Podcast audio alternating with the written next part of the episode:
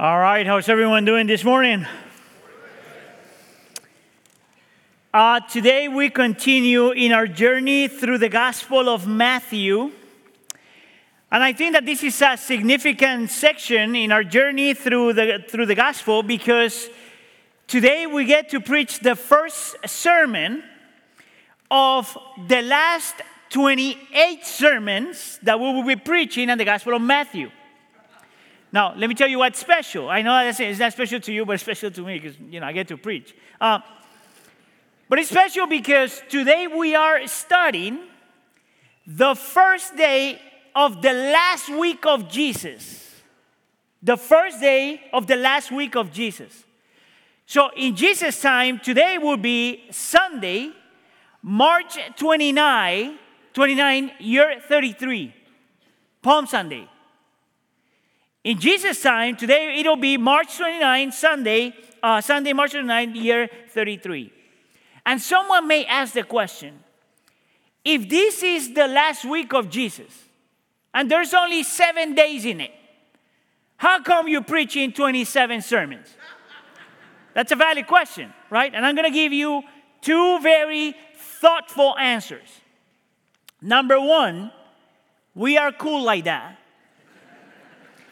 And number two is because if you read the Gospels, you would see that in all four Gospels, there are more time dedicated to the last week of Jesus than anything else. So, one third of the Gospel of Matthew is dedicated to the last week of Jesus. One third of the Gospel of Mark is dedicated to the last week of Jesus. One fourth of the Gospel of Luke is dedicated to the last week of Jesus. And half of the Gospel of John is dedicated to the gas to the last week of Jesus. This is part of the reason why we're going to spend all this time going through the last week of Jesus. And what I want I want to invite you to do though is to look at this section this last week, these 27 sermons, the same way you would approach a beautiful piece of art. See, when, when you when you have in front of you a beautiful piece of art, you got to admire two things. Not only the finished product, how everything came to be. But you also got to, admire the little details that added to the finished product. So, how many of you guys are like big picture guys? Raise your hand real quick. How many of you guys tend to focus on the details more than the big picture? You guys gonna love this. so for the next 27 weeks, I'm gonna lose the big picture, guys, and it's okay. Just keep coming. Today, then, in the section we're looking at today, you will get a taste of what that looks like. Because in the section today, every little detail matters in order for us to understand what's happening. And today, then, as we look into this Jesus' triumphal entrance into Jerusalem, we will talk about three things the king's disclosure, the crowd's response and the beginning of something new. The king's disclosure, the crowd's response, and the beginning of something new. So I need you to do me a favor. Look at the person next to you and say, You got to pay attention to the details. Go ahead, go ahead. Let's go with point number one the king's disclosure. Now, if you have been walking with us through the journey of Gospel of uh, Matthew, you probably already noticed and recognized that many times, time and time again, every time Jesus will perform something powerful or do something powerful or say something powerful about himself, he would immediately tell the people that was with him, don't say anything. Did you guys notice that? Time and time again he would say do something or he would do something and he would go to the disciples and whoever was there and say do not say anything to anybody just yet. But when we get to matthew chapter 21 the story is completely different. When we get to matthew 21 we see jesus having no issues people recognizing who he is and why he came he had no issues allowing people to see that he was the Messiah and that he had a mission. Actually, what we're going to see right now is that God is so intentional. that Jesus is so intentional and people seeing who he is that he is orchestrating everything to make sure that people understand that he was the Messiah. So, for example, in verse 1, we see Jesus coming into Jerusalem and he sends two of his disciples, and this is what he says to them in verse 2 Go to the village ahead of you and at once you will find a donkey tied there and her colt by her, and tie them and bring it to me. And look what it says in verse 3. If anyone says anything to you, say that the Lord needs them, and he will send them right away. Notice that he doesn't say, he says to the disciples and says, Listen, I'm going to give you some money, try to buy an animal because I'm going to need an animal. He doesn't say to the disciples and says, listen, go over there and try to negotiate. Let's see if you find something. Actually, the text assumes that Jesus had already made an arrangement with somebody that he will go send the disciples to get the colt, to get the, the baby donkey, and that they will have no issues releasing this donkey. How do I know that? Because he says, if somebody's going to ask a question, just tell them the Lord needs them, the mom and the baby, and they will bring it right away. Right from the beginning, you could see that Jesus was arranging everything for a purpose. He is intentional about everything that he's going to do here. And from verses 4 to 9, we're going to see all the details that prove why is it that Jesus did that and why is it that Jesus did that. So, in the context here, this is the gist of it. Jesus wants everyone to know that he is the Messiah promised in the Old Testament. So let's just start in verse 4. This took place to fulfill what was spoken through the prophet. It is from here on that you really have to stay with me for a while. Because every single major expression in those verses is going to say something about how Jesus was orchestrating everything and why that was so significant, starting with verse 4. He says, this says that the text that Jesus was being intentional about people making a connection between the Old Testament prophecy and himself. See, Jesus knows that his crowd, the crowd in front of him, they know so much about the Old Testament. He knows that they know what is it they're supposed to expect that would confirm that the Messiah had arrived. And from this point on, he's to make point after point after point to prove that up. In verse 5, look at what it says. Say to daughter of Zion, see your kingdom comes to you gentle and riding on a donkey and a colt, the foal of a donkey. Every single phrase there matters. So, for example, the name daughter Zion is an expression found in Isaiah chapter 62, the prophet Isaiah, in which the prophet says that a savior will come and Jesus here is publicly declaring that he is the savior of Isaiah chapter 62. Pay attention to the phrase, Your king comes riding on a colt. That phrase is coming from Zechariah chapter 9 in which the prophet had said that the Messiah will be righteous and a defender and will be gentle and riding on a donkey. And Jesus here is publicly saying, I am the righteous defender that comes to bring salvation. That's what I'm, I'm riding on a baby donkey. The word gentle is the same word that we find in Isaiah chapter 53 in which the prophet is saying that the, that the Messiah would come as a suffering servant. And Jesus now is publicly declaring that he is that suffering servant. What about the colt? What about the baby donkey? I'm going to borrow something from the scholar D.A. Carson, in which he notices that a donkey, a baby donkey, is an unbroken animal meaning that an unbroken animal would never submit to any human will. But here you have a baby donkey in which Jesus is riding, and nothing, and the donkey is doing not anything at all. Why does that matter? Because Jesus is publicly declaring something that he has already shown time and time again throughout the gospel is that he is the king, not only king over people, but king over nature. That even an unbroken animal submits to him. Church, if you are bored, that was only one verse. Look at verse 8. A very large crowd spread their cloaks on the road, and others uh, cut branches and put them on the, on the road as well. You know that image of grabbing the branches and putting it on the floor? It's an image that is borrowed from the Old Testament, in which when a king would come into the city, all the people that understood that he was a king would grab the branches, put it on the floor as a symbolism of saying, You are our king and we submit to you. It's not just, ah! no, no, no, no.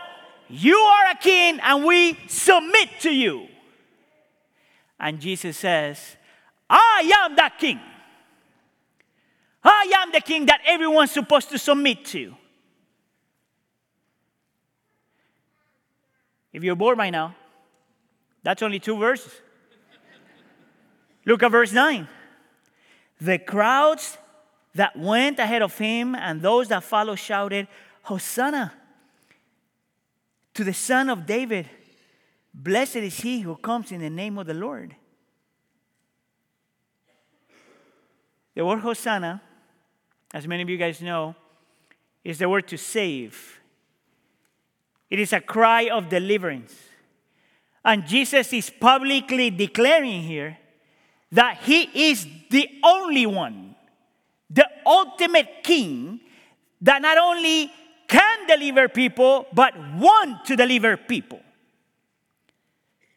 What about the phrase, the son of David?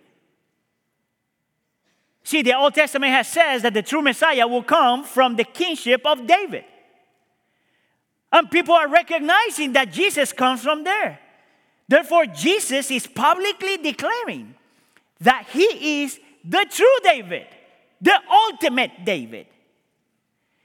Now, you got to ask the question why is it that for 33 years, Jesus kept all of this a secret? Actually, you got to ask the question why is it that for the last three years of ministry, he did not want anybody to know all of this. And then you got this image of Jesus coming on a, uh, riding a donkey, coming into the city, allowing and welcoming people to worship him like he never did before. Actually, in that context and in that time, people already knew that if you were a king and you came uh, in a victory parade, if you will, people would actually see the king riding a war horse with people in the front and people in the back, everyone saying, Praise the king. It's not like if Jesus comes in riding a donkey and then people start worshiping and he's like, What just happened? No, no, no, no. He's orchestrating everything so, it, so what he wants to take place takes place, Jesus wants people to recognize that He's the Messiah that we're waiting for. He wants people to recognize that He's the great King, the great Savior, the suffering servant that comes to deliver His people. He wants people to know and acknowledge that He is the Son of David, the one that even nature submits to Him. Man, that's a crazy celebration. Exuberant celebration. The whole city is part of that. Everyone is worship him. Listen, that party was so crazy exuberant that the, the religious leader says in Luke chapter 19 that the religious leaders got uncomfortable. So and so much that they go to the disciples and say to the disciples, Hey, please tell them to stop worshiping you. And these are the famous words that Jesus says even if these people stop worshiping me, the stones will. That's a crazy statement. You know who says that? crazy people. So I, I want to make a, a parenthesis here, just in case there's someone that is questioning your, the Christianity, or is a seeker, or is not clear about what the Bible says about Jesus. See, that kind of statement, if you don't worship me, the, stones will. Jesus says that kind of stuff all the time. Really, he says stuff like that all the time. He says, for example, I existed before I was born. Who says that? Right? He says, Moses wrote about me. I knew Abraham even before I was born. What? He says, I saw Satan fall. This is the reason why I say that. John Stott would say that when you hear stuff like that from Jesus, you got two options. Either you, you think of him as a lunatic, psychotic, or you believe that he is who he says he is. You only get two options. Either Jesus is the ultimate expression of an egocentric, narcissistic, selfish, full of himself fanatic or he is Jesus, the promised Messiah, the King of Kings, the great Savior, the suffering servant, the ones that come to deliver his people, the true Son of David, the one that even nature must submit to him. Crazy celebration. Everyone is having a blast. Everyone is having a great time. The text doesn't say what the disciples are doing.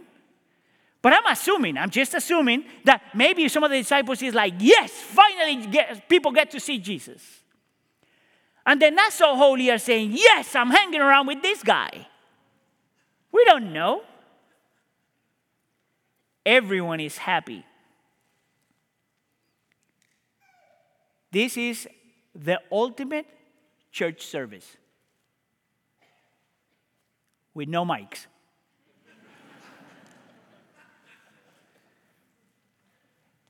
Everyone is happy except one person.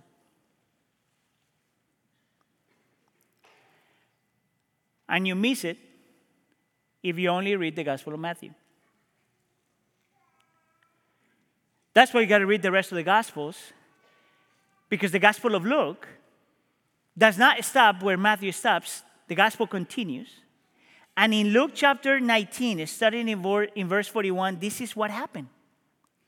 As Jesus approached Jerusalem, he saw the city and he wept over it and said, If you even if you even you had only known on this day what you what will bring you peace. And I'm like, what? What happened? If Jesus is orchestrating everything and he wants people to recognize who he is, why is he weeping? Why is he brokenhearted? What is it that he saw in the midst of this exuberant celebration? Why is it that he says that these people did not recognize the time of their visitation? Why is it that he says to this group of worshiping people that they don't understand what peace is? Listen up, church. Because Jesus could see that the same people that were worshiping then, a week later, will say, Crucify him. Isn't that crazy? The same group of people that are recognizing that Jesus is the promised Messiah later on that week will shout just as loud crucify him. You know what Jesus says? That he came to his own, and his own did not receive him. The question is this How do these people got to that place? How is it that you got a group of people that are worshiping the Lord with everything here, and later on they change their mind completely? Point number two the cross response.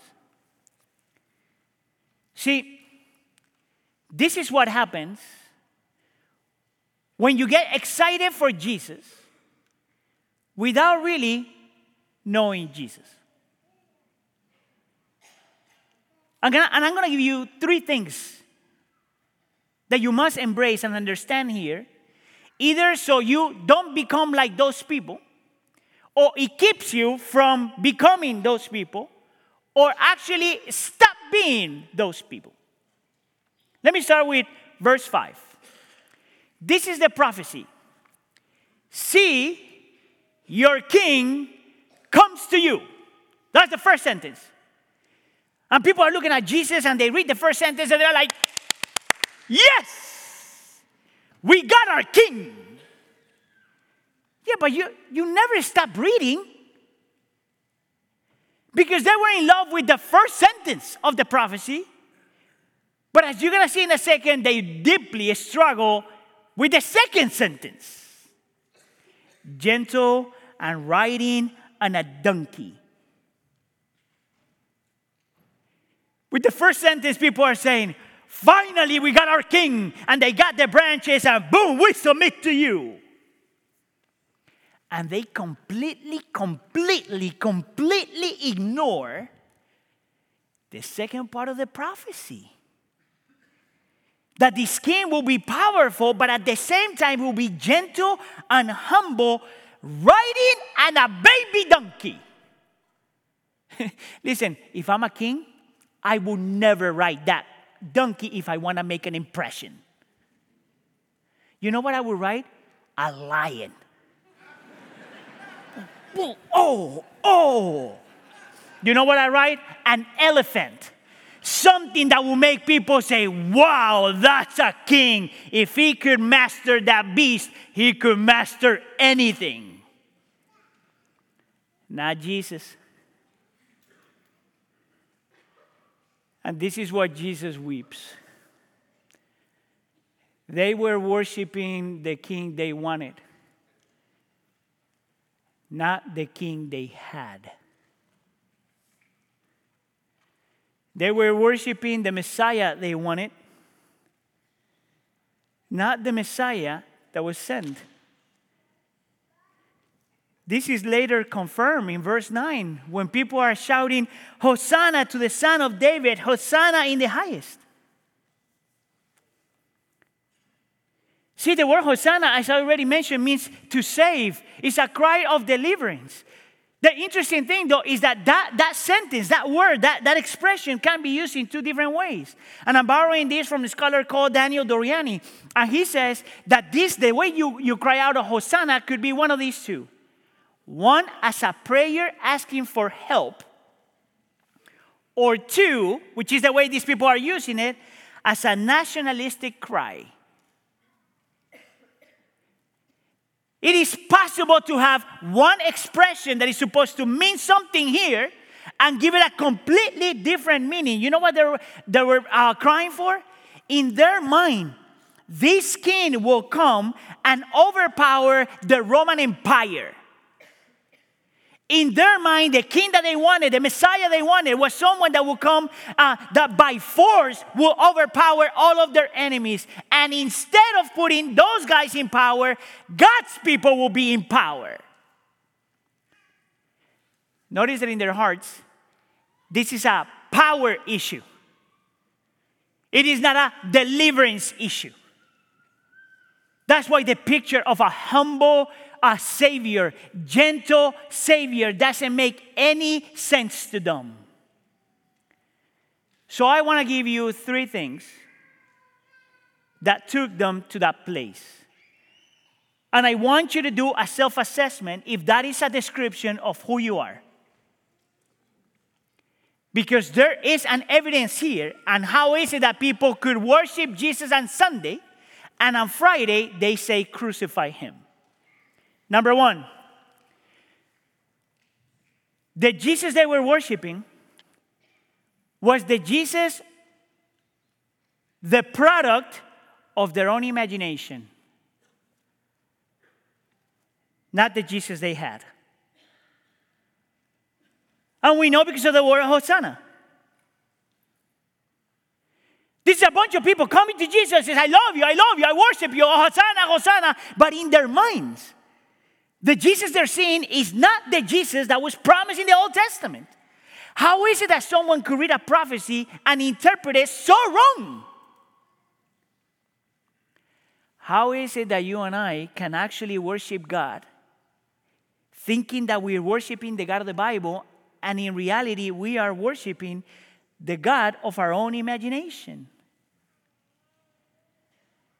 Worshiping God like if He has to be what we want Him to be. Yes, see, this is the problem of modern Christianity. We, we like to have the Jesus we want, not the Jesus that is there. This is why people would say phrases like, God would never do that. Yes, He would. God would never, God, God of the Bible is a God of love, but cannot be a God of wrath. Like if you can separate those two things. See, if you don't want to be the one that worships on Sunday and then crucifies on Friday, you have to start asking the question Is the Jesus I worship the Jesus of the Bible? It's not the Jesus I add to, and it's not the Jesus I subtract from.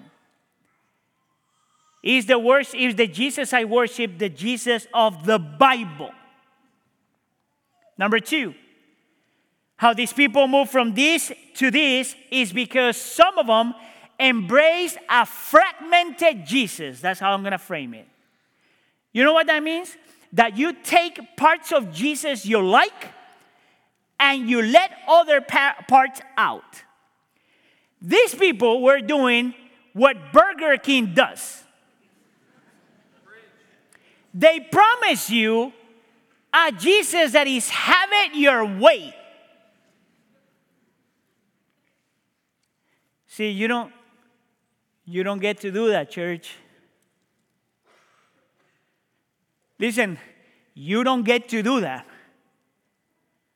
I don't get to choose the part of Jesus that I want. Either Jesus is king or he's not king at all. Either Jesus rules over every sphere of my life or he's not king at all. He is king over my time. He is king over my finances. He is king over my lifestyle. He's king over my sexuality. He's king over my entertainment. He's king over my singleness. He's king over my work. He's king over my parenting. He's king over my friendship. Either he's king of everything or you don't get to have Jesus.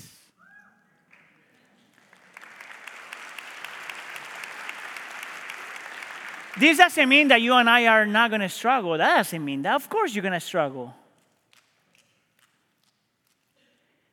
But what this says is that the attitude of the heart of the believer is always to want to submit everything to his kingship. See, that's the difference between religious Christianity and gospel Christianity. Religious Christianity comes to Jesus, it comes to God just to get something out of Him. Not interested in submitting your life to Him, just get something out of Him. Gospel Christianity recognizes that Jesus doesn't need our permission because he's king or not. Either you're willing to submit everything to him, or you might not have a saving relationship with him. Listen, church, I, I love you, man. And the worst thing that I could do for you is make you believe that you can have a saving relationship with Jesus when you have a fragmented view of Jesus. You don't get to do that. No healthy relationship. In no healthy relationship, you can be with someone and says, I'm not willing to be modified by you. No one can say that in any healthy relationship. No one can say to whoever you love and say, you know what, I, I love you, but I'm not going to change for you. You can't say that. Can you imagine if I, tell, I said that to Heidi? Baby, I love you with all my heart. I'll die for you. But I'm not going to be modified by you. And then Heidi would say, Well, be modified and get out of my house. because there's no healthy relationship. How, if we can do that at a human level, what makes us think that we could do this with God? We don't get to worship a fragmented Jesus. It is possible to worship a Jesus that is the product of your own imagination. It is possible to worship a Jesus in which he is completely fragmented. And number three, it is possible to completely miss what your greatest enemy is. See, I talked about this last week, remember? See, these people are convinced that their greatest enemy is the Roman Empire. What they fail to see is that even if God were to deliver them from the tyranny of the Roman Empire, and they, he will put the Israelites in first place, what they failed to see is that the oppressed, without a transformed heart, becomes the oppressor. Did you know that that's the history of humanity? Every time you grab someone that was oppressed without being completely transformed, put him in a position of power and ruins everybody else. This is what they, this group of people failed to see. It is possible to worship Jesus that is the Jesus, the product of your imagination. It is possible to worship Jesus when you have a view of a fragmented Jesus, and it is possible to, for, for you to forget that your greatest enemy is never outside of you, is always the one inside of you. And when that's not there, the very people that worship Jesus on Sunday, on Friday, they're saying, Crucify him. That's scary, church. This is the reason why so many people have walked away from faith. The view of God was not the view of the God of the Bible. So the question is this How do we change? Or even better, what is that Jesus needed to do in order to truly transform us so, so we don't become people like that? Because we have been people like that. Point number three the beginning of something new. I'm going to ask you to remember three words gentle, humbleness, and the baby donkey. It is in those three words that you see that Jesus knew what he needed to do, not only just to not just give us religion, but to transform our hearts. See, with the word gentle, if you remember, I told you that the word gentle comes from the prophecy of Isaiah chapter 53, in which it says that our King and Savior will have to be and become a suffering Savior. Amen? Not someone that will come to overpower this world by force, but it'll be someone that will come into this world to overpower this world by suffering love. Keep that in mind. Now, the word humble gives a description of what Jesus was willing to do in order to save us. If you remember, the Bible says that Jesus humbled himself, meaning that the Almighty, powerful, eternal, omniscient, omnipresent, Almighty God becomes a tiny human being to suffer. Keep that in mind.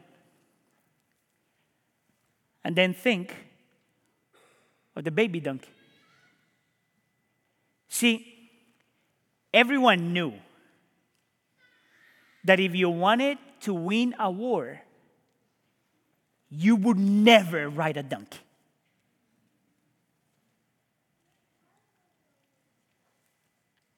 That means that meant that Jesus not only had to die and was willing to die, but that he orchestrated even his death. He chose to die. Why would that be so significant? Because that's how costly your rebellion was. On Sunday, we worship. On Friday, he dies. So we don't die.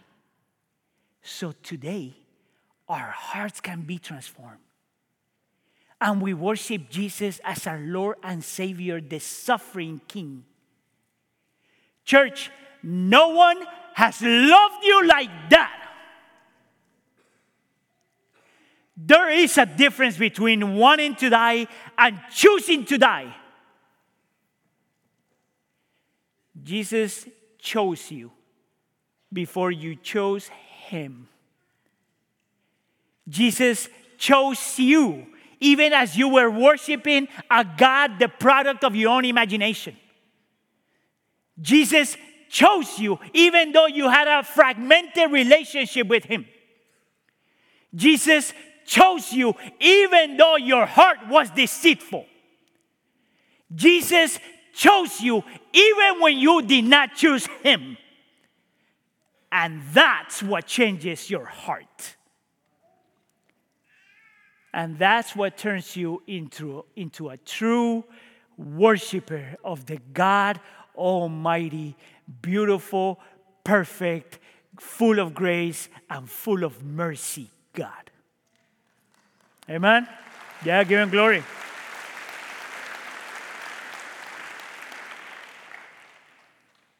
Do you have that? May the Lord keep us from being Sunday people.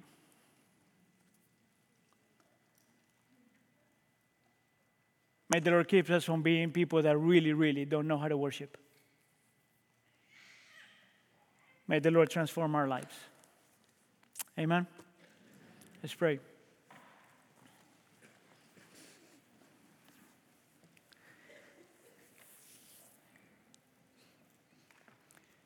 Lord, how easy, how easy it is to get entangled